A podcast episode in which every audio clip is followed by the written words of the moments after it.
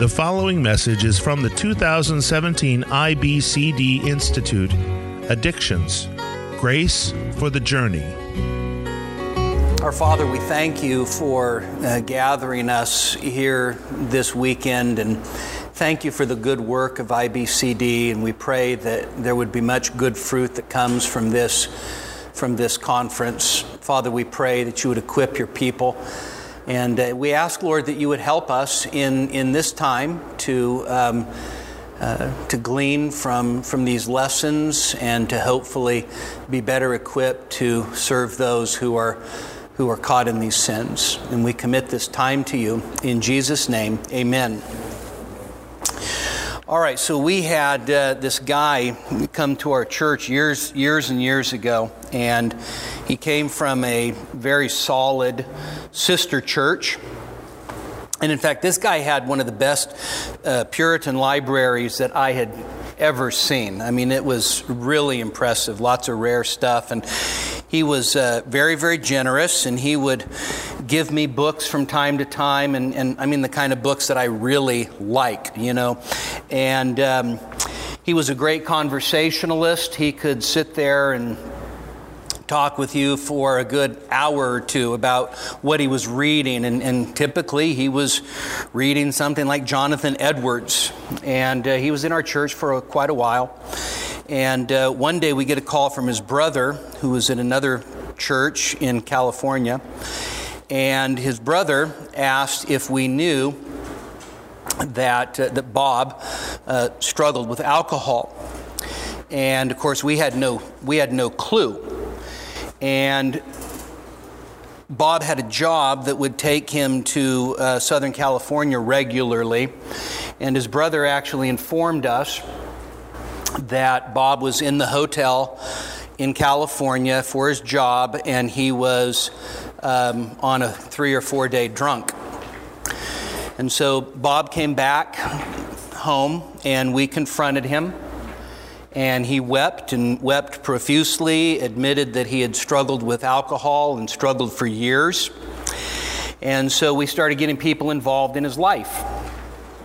And uh, we had really wonderful, faithful people just keeping him accountable, meeting with him regularly, doing the kind of stuff that we know that we, that we should do. And, and what ended up happening was over the next couple of years in dealing with Bob, it was like a roller coaster.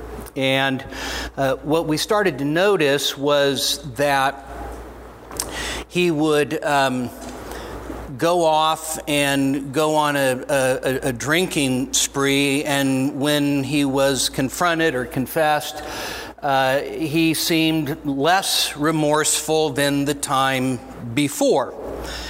And uh, pretty soon, um, we started to notice uh, almost a cavalier attitude towards, towards his own drunkenness. And then I got a dreaded call one day.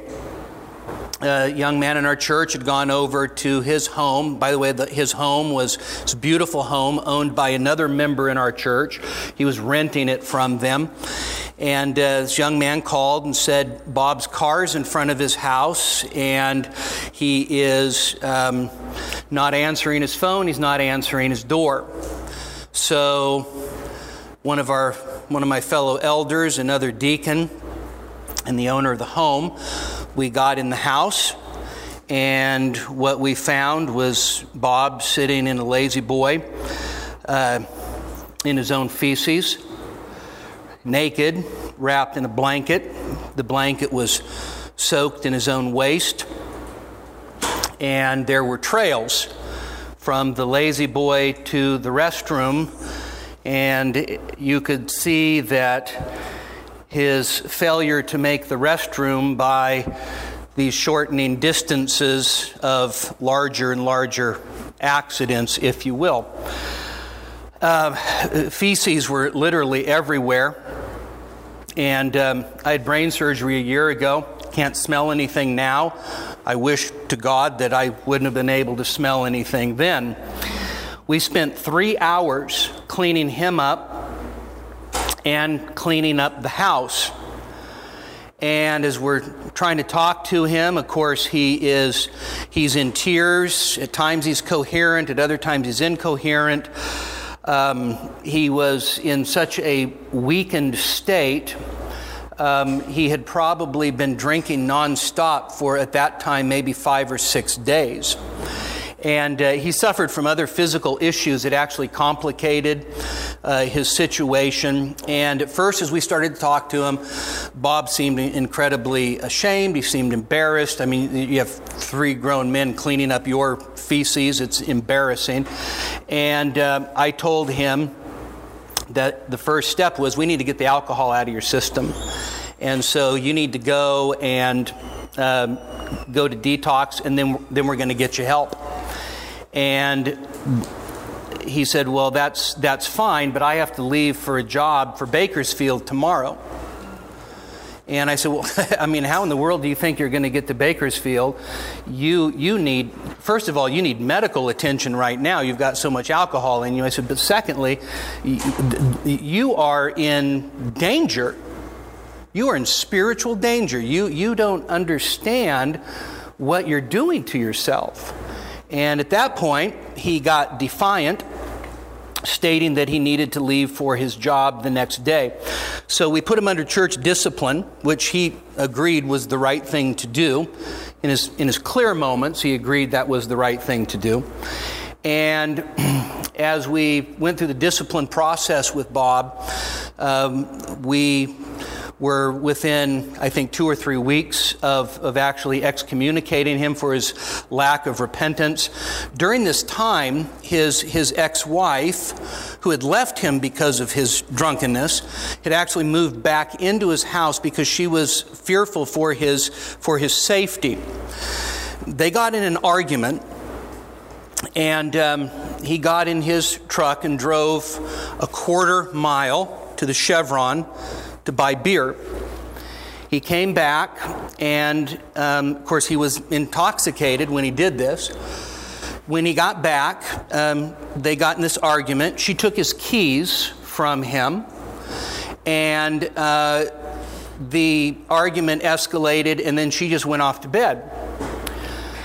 After he finished drinking the beer that he had just bought, he starts rummaging through the house to find the keys, and she hid them well. So he decided at 10 o'clock at night that he was going to walk to the Chevron, which is only a quarter mile away, but uh, neuropathy in both feet, bad physical condition, and it's February. And where we live, we live in the high desert, and it was eight degrees when he decided to leave to walk to the Chevron. He walks to the Chevron, buys his beer, walks back, and as he's coming up his driveway, he has a massive heart attack. And his ex wife, of course, is asleep. And we don't know exactly when, when Bob died, um, but he was found the next morning, uh, having been in his driveway all night in sub zero temperatures. Um, certainly one of the saddest situations that we've ever encountered. But when we moved to Nevada in 1993, we planted the church, Grace Community Church. And it seems that, that from the very beginning, we were constantly dealing with people that had drug or alcohol problems. And um, I remember one time preaching um, on the East Coast, and sitting around with a bunch of pastors at lunchtime and they started going around talking about so what are the problems you're dealing with in your church? And one guy's like yeah we've got we've got a few men and they just won't lead their families in family worship. And and another guy yeah we've got we've got a real problem with our teenagers. They're gossiping and backbiting and someone looks at you and says what, what kind of problems you have way out there in nevada like well we got three people on meth. We've got four or five drunkards. We have and of course, you know, their eyeballs got as big as saucers. And um, I felt like saying, if you want to deal with real sinners, come on out to Nevada. We've got plenty of them. Um, there are some particular things about our church that lend uh, themselves to us dealing with this more frequently. We have a ministry for unwed pregnant moms, the City of Refuge. And many who come to the city of refuge actually come uh, from a background uh, of drug or alcohol addiction. We are uh, actively engaged in multiple prison ministries, and many of those that are released from prison come into our body. And of course, um, many of those uh, come from a drug or alcohol background. Um, what's also interesting is that as I, as I look back over the last 24 years or so, that uh, some have come into our body with uh, having had drug or alcohol problems, and then, of course, um, sober for a while and then end up going back into those sins. But there's also a group that have never had a background in drug or alcohol problems and yet end up becoming ensnared even as they're actively engaged in the life of the church. Now, let me just say from the, the uh, outset that none of these things, of course, make me an expert. Um, I actually am really nothing but an ordinary pastor, and I'm very blessed to serve a, a loving, ministry minded church. And it's, uh, this is kind of like talking about parenting. Uh, you, you get up and, and you want to just say, I'm here to tell you about all the ways that I screwed up and how you shouldn't. Um, um, it's dangerous to preach on parenting when your kids are little because you think you have it all figured out, and then they grow up and, and you realize I had no idea what I was talking about. Um, but we're blessed to have a, a, a small handful of people that have been caught up in these sins over the years who by God's grace have repented and been restored to the body, and even one, which I'll get to at the end, within just the last few months. And so um, I, I actually tried to get out of doing anything this Summer Institute. And so I told Craig, it's okay, I don't want to do anything.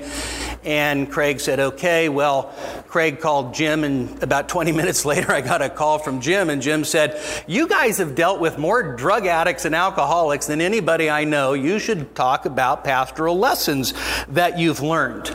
And well, you start thinking about how do you, how do you collate the lessons that you've learned, right? So, what I decided to do, and this was, this was really helpful for me, is um, took three people that have been restored and sat down with them and interviewed each one of them extensively. And so some of these things that I'm going to share with you are just obvious. We're not going to spend a whole lot of time talking about them because you know these things. But I, I, I throw these into the mix simply because they are uh, a part of their stories. Um, so, six lessons regarding the offender and the sin. Uh, and, and you might notice that I'm going to try to avoid talking in terms that make it sound like people are victims of these sins. Because by and large, they're not victims. They make conscious choices to do the things that they do.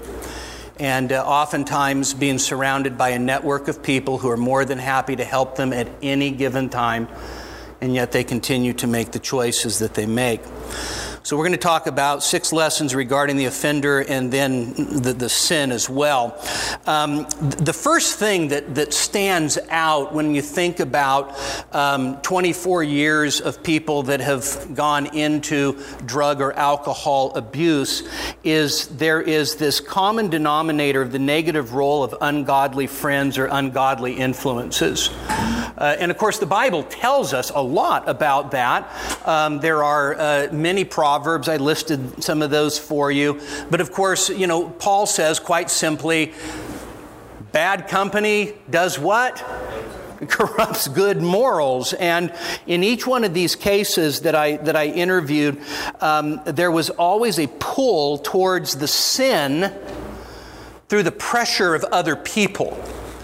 So, for instance, uh, one man who had started drinking and using drugs early in his life, uh, I asked him, so, so, Bill, what, what was it? And he said, um, You know, he says, I was this tall, gangly kid. I was 19 years old. I had trouble talking to girls. I wasn't very popular. And I noticed that when I drank, I felt more comfortable in talking to girls. And, um, and, and the guys around me were impressed with how much I could drink drink, and so they spurred me on and um, ended up introducing him to other things. Uh, another woman uh, had a drug past with a family member. She had broken ties with that family member, ended up running into that family member later, and uh, of course, what did they start talking about? They started talking about when they used to use together. And the more they talked about how they used to use together, they ended up going and buying and using together, and she got, uh, as it were, rehooked on drugs. Uh, another guy, and this, this story is not going well right now, uh, actually got clean in prison, made a profession of faith in prison, and was drug free for eight years. And got a job working a graveyard shift in an industry that is, let's just say, a, a tendency of a lot of drug use. Um, and he's around these young guys. He himself is probably 40. He's around these young guys in their early 20s. They start bragging about how much um, speed they take and how many drugs they take. And of course, the bravado kicks in, and he starts telling them that in his day, he did so much more than they could even imagine. And pretty soon, through those contacts, he's using again. And so, one of the things that we have to be uh, aware of and, and, and really keep in mind when we're trying to counsel, especially for prevention, is the power of ungodly influence. Okay? Uh, if, if you walk with fools, you'll become a fool. If you hang out with, you know, it's like the Proverbs say if we hang out with, with drunkards, if we hang out with gluttons, uh, if we hang out with angry people, those sins are going to rub off on us. And, um, and so, uh, again, the negative role of ungodly friends or influences. The second thing, and this is important, I'd like you to take your Bibles and turn to Hebrews chapter 3.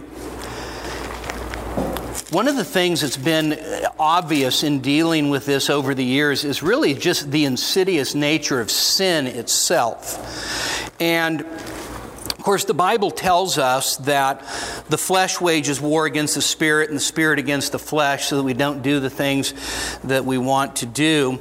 Um, but there's an insidious nature to sin that is, um, let's just say, especially insidious when it comes to these sins. All right?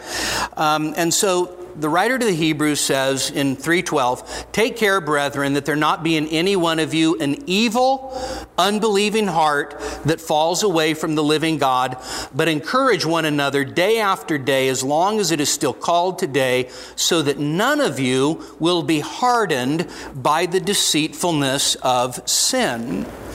One of the things that we need to keep in mind when we're dealing with, with those ensnared with drugs and alcohol is that indwelling sin itself is a powerful, powerful thing, right? Um, but indwelling sin is not just powerful. I mean, all you got to do is read uh, Romans 7 14 to 25 to see the power of indwelling sin. But we have to understand, too, that, that, that, sin is brutal and it is cruel. And I speak in terms of personification of sin. And when I say that it's brutal and cruel, what I mean is, is that sin knows no boundaries. Sin actually respects no standards John Owen, in his classic work on sin and temptation, said if sin was allowed to have its final outcome in us, then every act of doubt would be atheism, every act of, or every thought of anger would be murder. And he just goes and lists thing after thing that if sin were to have its free course, it would absolutely take us to all the way to the end to destruction. And so sin knows no standards. I mean, it doesn't matter whether the person is an elder's wife or a father or a husband or a wife or a mother or a daughter or a son or a pastor. Sin is simply out to kill. Sin is out to destroy. And it's a cruel enemy that has ultimate destruction in its sight at all times. And uh, in fact, in one, one instance with this, uh, this woman in our church, she grew up in our church by and large. Um, she's walking down the street, she's homeless pushing her baby in a baby stroller, and she's strung out on drugs. And thanks be to God, she had enough clarity to call 911 and say, I'm homeless, I'm on drugs, I can't take care of my baby. Come and take my baby. Send somebody to get her. Um, when, when you think about uh, what this sin does, this sin aims to destroy not just the abuser, but it aims to destroy everybody in its wake. And um, uh, Ralph Venning, an old Puritan, says sin has spoiled society so that one man is a wolf, even a devil to another. Sin will not let husband and wife, parents and children live quietly. Right? And of course, even, even now, we have a situation where, where we are watching, um, it, we're doing our utmost, but we are watching um, a, a man destroy himself, his wife, his son, and harm a church that, that loves him. Sin doesn't care if you're a daddy. Sin doesn't care if you're a mommy. Sin doesn't care if you have babies. Sin doesn't care. Sin is also subtle. This is another thing that we, that we need to remember is that small sins, which may seem inconsequential, lead to bigger sins. In other words, it's the subtlety of sin itself that makes sin so dangerous because ju- uh, sin leads to more sin. Now, here's, here's the funny thing is that, in a sense, drug and alcohol abusers are ordinary sinners, right? The, the, the, psychology of being a sinner is the same for all of us, right? So, um, so let's say you have a person who is um, who's a glutton. That's the Bible word for you know what we would call an eating disorder. Um, and what's the psychology? Well, um, I'm going to do it this last time, and then I'm not going to do it anymore, right? Well, we, we tell ourselves those kinds of things with our, um, you know, um, entangling sins. The drug addict or the alcoholic actually um, is, is continually telling themselves, this will, this will be the last time, I won't do this anymore. And, and yet, what happens is that one sin just leads to another. What's interesting is that in my, in my interviews, that each one of these people, said that they they started, and we're talking about people who have done uh, who have done meth, abused prescription drugs, um, you know, you name it. Started with guess what? Marijuana. Right, marijuana, and uh, make no mistake about it. When when people talk about marijuana as a gateway drug. It is a gateway drug, whether it is legal or not. Unfortunately, Nevada just legalized uh, its medical use this last year. Um, but there are these there are these subtleties in the way that sin works, and so you you you justify the smallness of the sin it's just a buzz, or uh, it's just a little bit of pot, or um, I'm, I'm, i only do this occasionally. And yet, what's happening is that sin is feeding on itself. Um, I just asked a group the other day if they'd ever seen that old Steve McQueen movie, The Blob, and nobody even knew what I was talking about. You, you've seen The Blob, right? Okay. Yeah, it just gets bigger and bigger. No, no, yes. Yeah, you're all dating yourself if you say yes. Uh, if you say no, then uh, I can't help you. Um, but this, the idea of this blob is, is this thing just gets bigger and bigger, and the more it consumes, the bigger it gets. And that's really, that's really the very picture of sin, right? It's just, it is this consuming thing, but it starts out small. The other thing, and the passage tells us this, sin is deceitful. So in particular, drugs and alcohol um, offer something. Okay? This is what we have to remember. Um, drugs and alcohol offer something to the person. That's how temptation works in, in general, right? Is that there, there, there's, an, uh, there's an offer that's being made. Now, it's always false advertising, but it's an offer nevertheless. And that offer can be something as simple as popularity, okay? Or it could be something as simple as a high I was talking to one uh, lady, and she, I was, I was really probing. What, what was it about the drugs? And she looked at me. Finally, she just said, "Look, I just liked getting high." I wasn't motivated by anything else other than liking the way that it felt right? And so drugs or alcohol do that. Sometimes um, it's, it's offering a sense of confidence, sometimes it's uh, escape from problems, but as we saw from Proverbs 23, in the end, right, it stings right? There's always there's so no matter what it's offering in the end the consequences are going to be higher than what the person actually is willing to pay when they think they're getting what's being offered. That's the way that sin deceives us.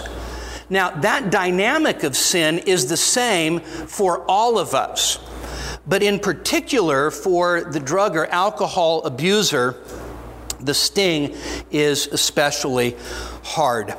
Um, sin hardens the heart. Notice again the text. Why are we to encourage one another as long as it's still called today? So that, you see it there, none of you will be hardened by the deceitfulness of sin. And so, the deceit of sin offers us something, of course, that it never really delivers on, but uh, it, it, continues to offer and we continue to bite. That, that, that, by the way, is insanity, right? Sin itself is a form of insanity.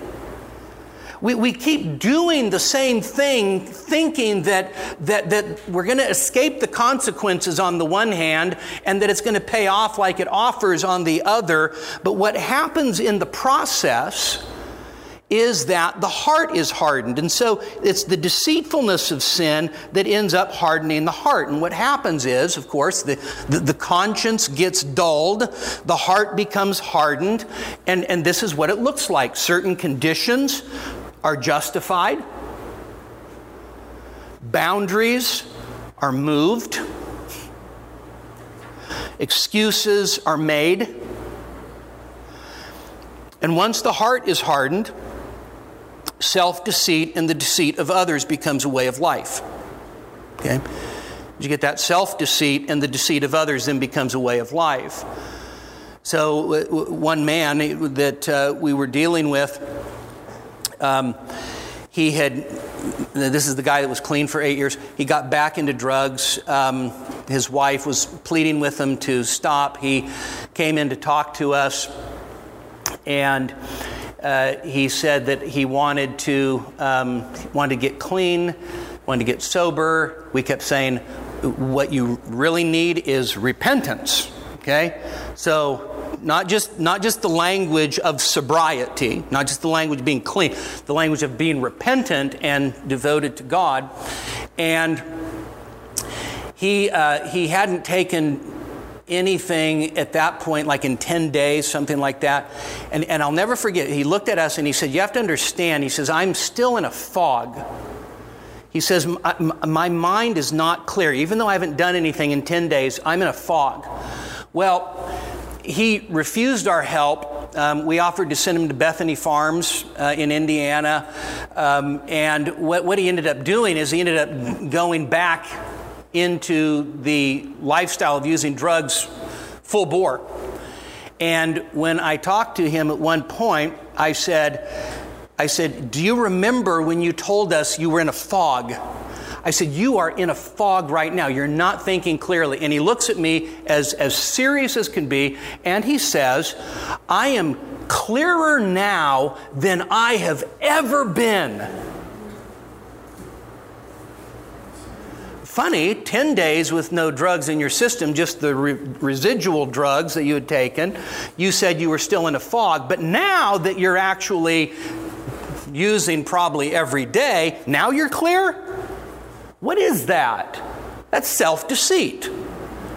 And what he has done is he's convinced himself and he's trying to convince everybody else around him.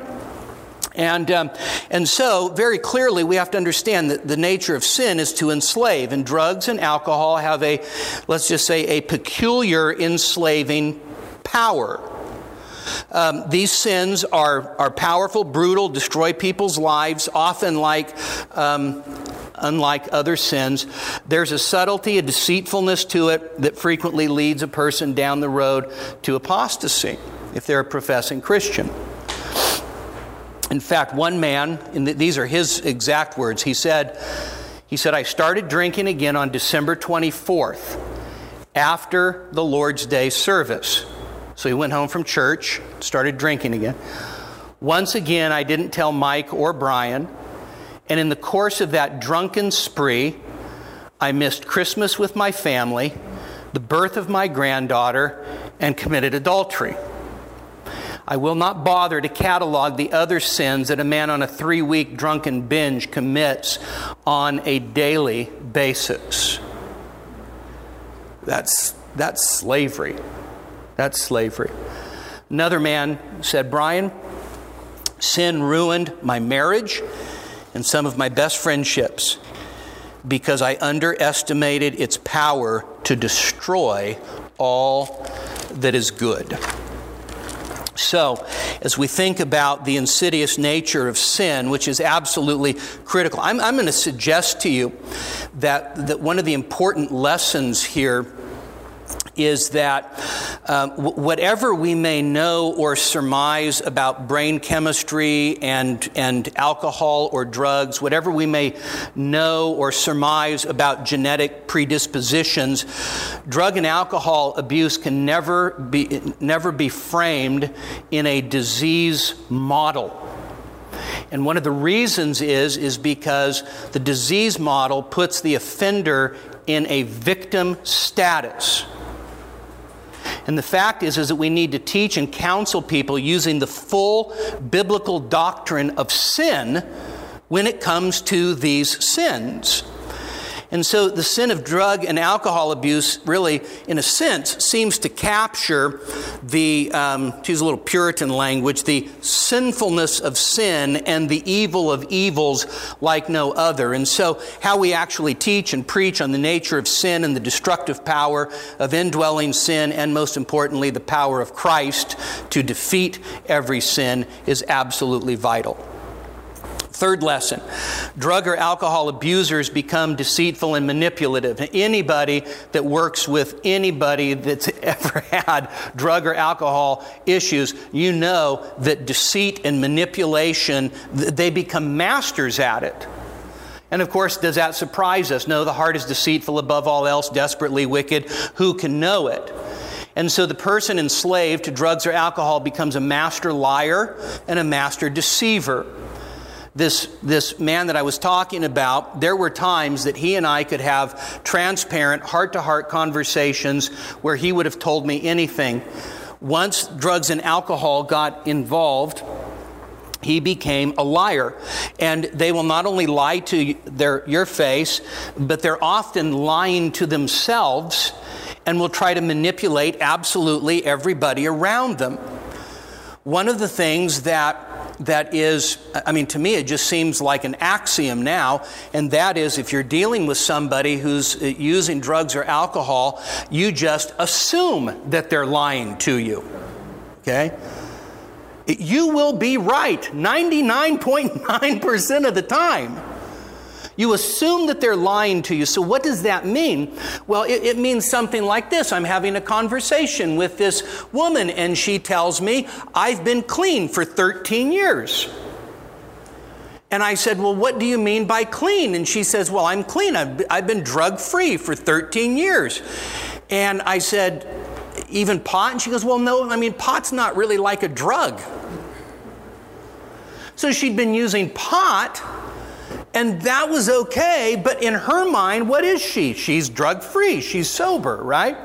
Um, there, there's, a, there's a joke among our elders. It's not really a joke joke, but this is what I tell our elders all the time. Just remember, two beers actually means six, right? And so there is this, there is this continual um, um, lying and deceit. And so, in every case, and, and I do mean every case, lying and deceit go hand in hand with the sins of drug and alcohol abuse. We had a young lady in our church, I mentioned her earlier. She grew up in our church. And uh, she started to just look terrible. And her and her husband had all kinds of excuses as to why she was losing weight and why she was getting scabs on her face and all of this. And, and it was just, yeah, well, we, I mean, elaborate stories to explain away what seemed obvious to everybody around her. Number four, counseling in these situations is incredibly consuming. Okay? So, whether you're experienced or inexperienced in these things, let me just tell you that these types of situations cannot be treated like other counseling situations. Some guy comes in and says, You know what, I, I, I really struggle with anger you can say to him, you know what, let's, let's get together every week or every other week and, you know, let's do this and that. And that's, that's, that's fine, that works out. And um, you can do that with a lot of uh, uh, issues in people's lives. You can't do that with this one. There's actually an intensity to this that is incredibly consuming. And in fact, did you hear what Mark said in the, in the general session? Uh, talking about the, the, the girls at Vision of Hope, he said, They can't do this. Why? because we watch them like a hawk. They can't do that. Why? Because we watch them like a hawk. They can't do that. Why? Because we watch them like a hawk. There's a sense where you, you feel the need to actually be a 24 7 watchdog with this person. And because there's so much lying and deceit that takes place, you're wondering where is that person now? Right? Um, in, in one case, um, this uh, woman, uh, her husband uh, got on drugs, and she actually put a camera in her house so that she could see him during the day. And of course, when he was out of the view of the camera, guess what her first thought was? He's going, he's doing something. He's, he's using, he's, he's, whether he's in the bathroom or he snuck out the back door, right? And so there is this sense of, uh, of an intensity and a consuming nature to this that, um, that frankly is just daunting. It is daunting. Uh, I was doing the, the podcast with Craig last night, and we were talking about, about this. And when, when these kinds of situations come up, there is this, there is, I will tell you, there is a, a trepidation in my heart knowing that what is about to happen is going to consume my life for however long and consume other people in our church body. And so, um, number five, the ordinary means of grace must be emphasized. And so, you know, reading God's word, praying, being in fellowship with God's people. I would say that this, this goes, first of all, for those who are in counseling for drug and alcohol abuse. Heavy, heavy emphasis on the ordinary means of grace, right? Um, there is, uh, first of all, we believe that there's power in God's Word. And we believe that there is power in communing with God. And, and so there should be, for those that are in counseling, a heavy, heavy emphasis on the means of grace. Also, a heavy emphasis on um, when the doors are open, you're here. Okay? Uh, if, if you're a man, you're at men's prayer on Fridays. If you, you know what I'm saying. So you're here, and there's a heavy emphasis. And th- this also goes, by the way, for those who have uh, repented and are staying sober. Uh, one man, the one guy that I interviewed, he said, he said, one of the most critical things for me of, of, of staying on the path of obedience and devotion to the Lord is actually just being immersed in the life of my church and the means of grace. Okay? Absolutely critical to me. He says, in fact, when I have to travel for business, he says that's when, that's when I'm alert to the fact that I need extra accountability because I know that I'm going to be away from my church family. And so, Every person uh, that we've dealt with, without exception, uh, that has actually come back around, identified regular church attendance, being in the Word, uh, prayer, meeting with brothers and sisters for prayer and accountability is absolutely success, uh, absolutely critical in their fight. All right. Um, we should be emphasizing the ordinary means of grace with our people anyway, right? As, as, as a means of growing in grace, which actually brings me to a, a, another dimension to this. So I'm sitting there with this guy that, the guy that had gone out on Christmas Eve. And um, I said, I said, Bill, I said, are you uh, actively, he goes to a different church now. And um, I, I said, are you actively involved in helping people? That are struggling with these sins? And he says, Absolutely. And I said, So what, what are you doing? What are you using? And, uh, and he said, uh, I take every group through Jerry Bridges, The Pursuit of Holiness. And I said, that's, I said, that's awesome. I said, why, why are you doing that? He says, well, he says, uh, he goes, one of the things is, is that most of these guys are professing Christians. He says, what do we need? We need to actually be pursuing God, pursuing holiness, growing in sanctification. He says, and sometimes I think that we somewhat sort of minimize the idea of the ordinary means of grace and growing as having a positive impact on keeping us in a path of obedience. And so he says, I take these guys through the. Um, uh, pursuit of holiness, emphasizing progressive sanctification.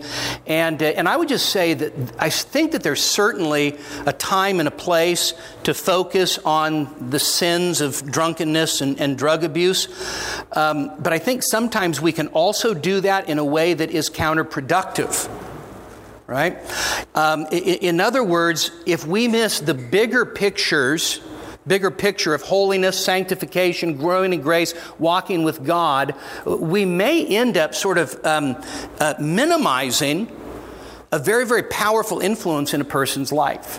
Plus, I think maybe focusing all the time on a person's particular sin um, is, is may not always be the, the most healthy. Um, number six, uh, church discipline must be explained and implemented seriously. Uh, Matthew chapter 18. I know it's a familiar passage, but I'd like you to turn there. Matthew chapter 18.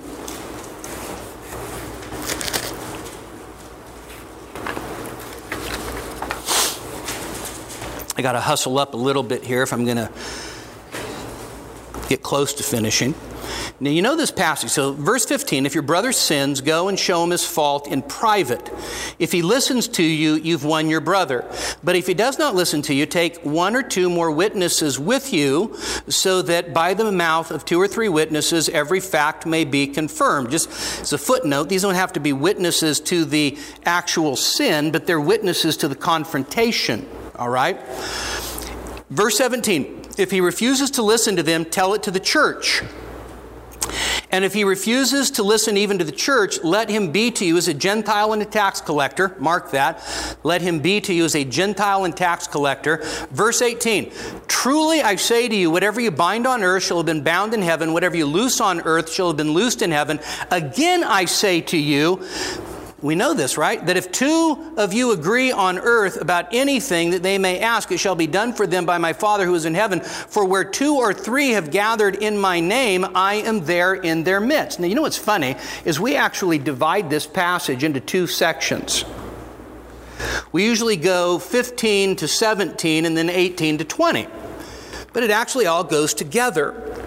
And what this passage is actually giving us is not just simply the procedure for church discipline, which is, which is pretty clear. You go in private, take two or three witnesses, then you take it to the church. Doesn't listen to the church. Here's a couple of things that we need to understand. One, he says that the unrepentant offender okay, is to be to you as a Gentile or tax collector.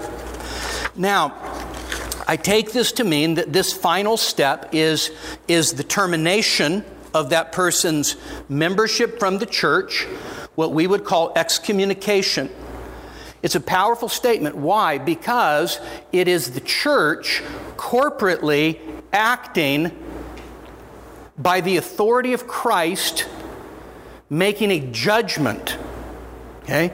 Now, if you, if you go to a church that doesn't practice church discipline, then you, you're going to a church that is missing one of the marks of a New Testament church. Discipline is an incredibly important means in dealing with people who are unrepentant. If they repent, you go to them in private, they repent, guess what? It's over right? Doesn't have to go past that. If they don't repent, Jesus says there are these steps that take place. Now, let me just say, and this, this might be a little uncomfortable to you, but when Jesus says uh, there to be a Gentile and tax collector, Jesus is not using that in the way that he's used it in the sense of um, reaching people who are the down and outers. Jesus is using that terminology in the conventional Jewish way of using that terminology, meaning that they are to be cast out of the covenant community. They don't belong there anymore. And you say, well, aren't, aren't we just supposed to treat them as unregenerate people, as sinners who need the gospel? And I would say that that is not what the passage is teaching. V- listen very carefully. We have unbelievers that come into our church all the time. I'm delighted that they're there. Preach the gospel to them. Hope that they hear the gospel and respond by God's grace. People that have gone through the process of church discipline have been under the Word of God already, have professed to know Christ already, have been in the body already. These are not just ordinary, unregenerate people. These are people who have said they accept something now, and now by their actions they are rejecting it. In other words, their actions betray the fact that they are acting as an unbeliever. The church, therefore, needs to act not quickly, patiently. We've never, when, when we put somebody out, it takes months and months, all right? But we, if, if, if we don't treat church discipline, implement it in the way that it is expounded for us in the New Testament, then we might as well not even do it because it is church discipline that is a means of recovering the unrepentant person. There is, there is a reason why they are put out. Uh, we don't have time, but 1 Corinthians chapter 5, verses 1 through 13, Paul actually reiterates for us in a sense, the same kind of thing where he says you're to clean out the, uh, the, uh, the leaven, you're not to associate with such a one, you're not even to eat with such a one, and then finally, you are to remove the wicked man from among yourselves. Now, what's the significance when Jesus says where two or three are gathered in my name? That's not to say when you hang out at Starbucks with two or three Christian friends, Jesus is right there with you. Of course, Jesus is right there with you. The significance of that section in Matthew is to say that Jesus, as the head of the church, adds his testimony to the testimony of those who are testifying against the offender. That's the connection between the two or three. If you don't read the passage altogether, you miss the connection. So, in other words, when the church speaks, and the church speaks corporately, the church is speaking with the authority and the voice of Christ, and people need to understand that. So, in a letter to an unrepentant man, I wrote these words some eight years, ten years ago, maybe I don't remember. You might think this letter is too hard. It would be too hard if you were sick, it would be too hard if you were helpless.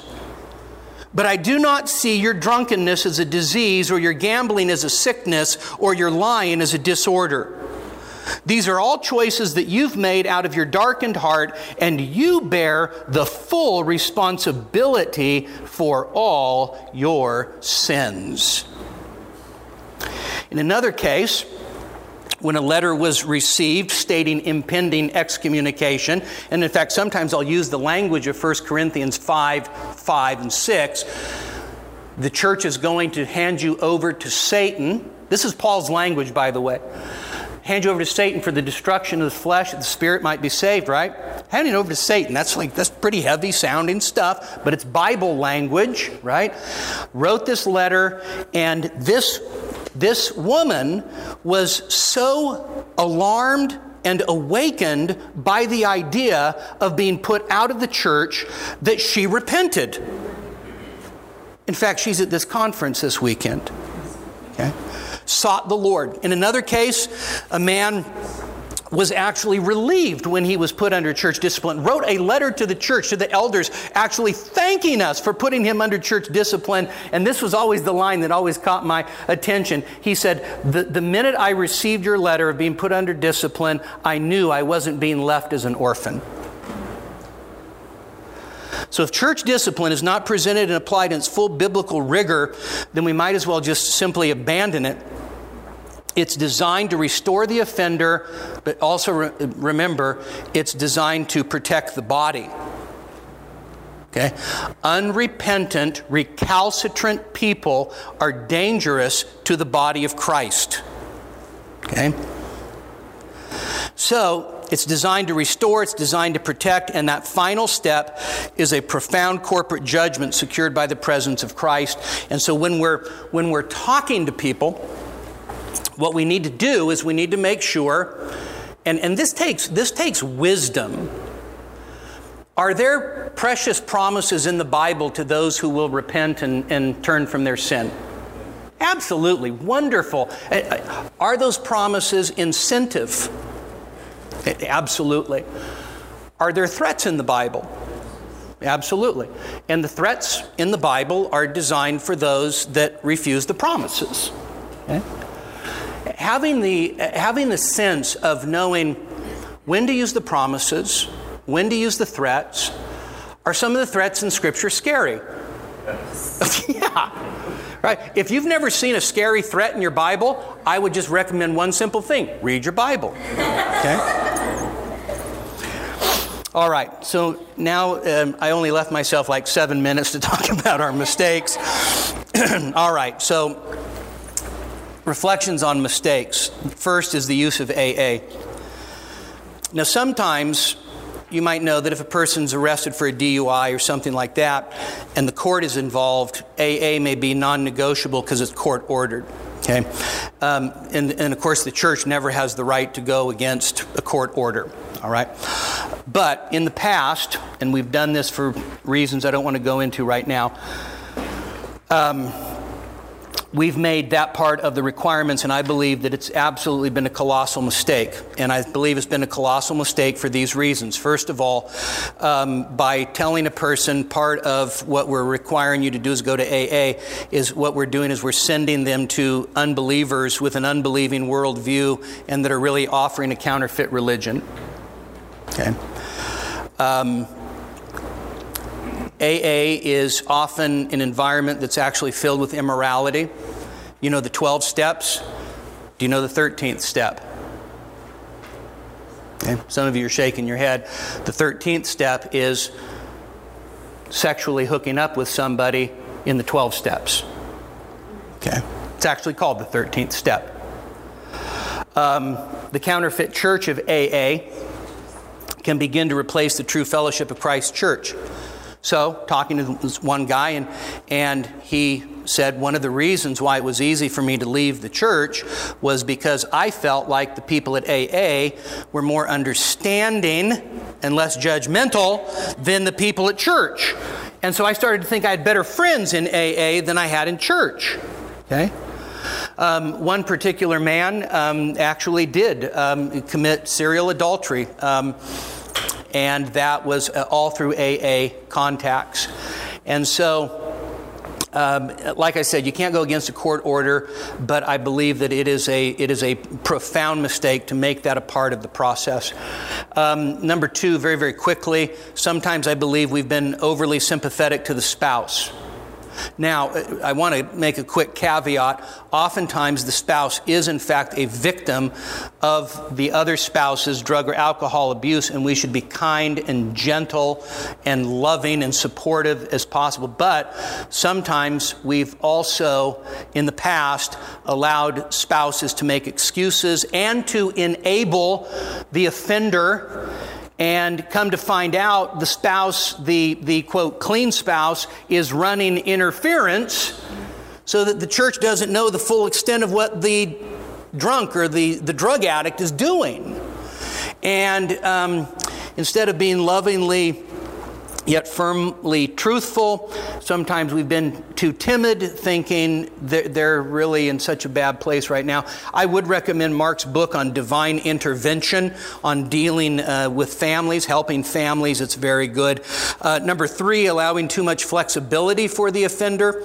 So once the offender's been caught or confessed, we want that Galatians 6 1 spirit of gentleness operating, right? We, we need that, but sometimes um, I know in the past we have allowed the offender to have uh, too much say in setting the terms. All right? And um, uh, remember, they're in that fog of sin, first of all. And once, once they go there, you have to remember they've actually abdicated their ability to set the terms of what this looks like. Okay? Doesn't mean that you have to be authoritarian and heavy handed, but they have abdicated their responsibility or their, their, uh, their say so in, in setting the terms. All right? Um, let's see. Let's uh, skip down to some important reminders. When we're, when we're dealing with people, and you've heard this, you heard it from Mark really powerfully, you heard it from Chris yesterday if you're at the pre conference. The gospel is, of course, the power of God unto salvation. And in a real sense, the gospel is the only hope for real change. Um, and so when we're dealing with people that are caught in these sins and enslaved to them, we have to remember something, and that is that any real hope for change is not going to come uh, because they learn how to be clean and sober. You could be a drunk and become sober and still go to hell right? Um, our goal in these things is not, of course, just merely sobriety. Our goal is genuine repentance and the mortification of not only this sin, but other sins. And so the standard of success is whether or not we've dealt faithfully with the offender. Okay? Um, I mean, how much, how much success do you think AA has? By success is just sobriety. We have a guy in our church that's somewhat an expert on this, and he says it's less than 5%. Okay? Less than 5%. What do you think the success of, uh, of rehab places is? It's probably actually not much better, right? What do you think our success rate is? Well, it's not very good, but it's better than 5% um, we're dealing with something that is incredibly painful, incredibly uh, uh difficult. Uh, in, in, includes a lot of, um, let's just say, backsliding. All right, use the old-fashioned word, backsliding.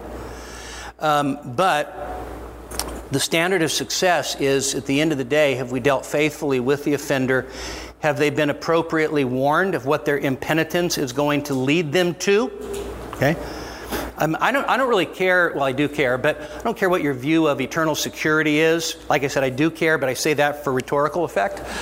Um, I want you to believe that, that those whom God has chosen before the foundations of the world, He'll preserve to the very end. But that never, ever nullifies the responsibility that a believer has to persevere to the end. Okay? Both of those things end up being true. And when, when, when we see somebody abandoning the race, the warnings of Scripture need to come in. So, part of the mark of our faithfulness is has the person been appropriately warned? Has the person, uh, have we followed um, the path of pursuing them in love? Do we know? It, by the way, at the end of the day, you'll never be able to say we did everything we could have done for that person. You'll never be able to say that. But you could say, with a good conscience, we did our best. That doesn't mean we did absolutely everything right. It doesn't mean that we did um, everything that we could have done, but we have a good conscience before God. The truth was spoken to them. They were encouraged. They were loved. The promises of God were set before them. The threats of God were set before them. Uh, we, we provided a network of people around them who loved them, that were willing to help them at the drop of a hat. And we fought hard on our knees in prayer and in the counseling room or the living room, we fought hard for their repentance unto life. And over a number of years, some people have actually truly repented and been restored. In fact, a few months ago, I was able to stand up before our congregation and read these words. In January, we informed you that we were working with Nana. Nana had been baptized at Grace years before, and we put her under church discipline and finally excommunicated her about five years ago. A little over a year ago, Nana had contacted me and expressed that she was repentant. Over the past six months, we've been working regularly with Nana, evaluating her professed repentance, and we're delighted to tell you today that Nana is being restored to Grace Community Church. This is a powerful reminder to us that God's ways are always best. Although it was very difficult to put Nana under discipline and take that final step, it was God's means of bringing her back to Himself. We give all the praise and glory to God. Nana, we welcome you back to the family of Grace Community Church. Those are happy days. Amen. All right, well, let's pray. If you have questions, you can come up and talk to me later. Lord, we, we thank you for um, the wonderful message of redemption that we have in your Son, Jesus. We thank you that He has broken the power of sin. We thank you for the forgiveness of our sins. We thank you, Father, that, that nothing can separate us from your love. And Yet, Lord, you call us to a life of obedience. You call us to a life of repentance. You call us to a life of faithfulness. And Father, we pray for those in our lives. Lord, you know everybody in this room and you know every situation they're dealing with. We pray, Lord, for those that are dealing with people that are ensnared in, in the sins of drug and, and alcohol abuse. And Father, we pray that by your great mercy, you would intervene and do for them what nobody else can do. We pray that you would rescue them from their sins and bring them to repentance. And Father, we pray that, um, that, that every church represented here would have those happy occasions of being able to welcome back a sinner who has turned from their ways by your grace. Help us, Father, to be faithful. Help us to walk in your ways. Help us to minister your word with faithfulness and truth. And we commit ourselves to you and to this incredibly daunting task, thankful that although we're not sufficient for these things, you give us your Holy Spirit who helps us. In Jesus' name, amen.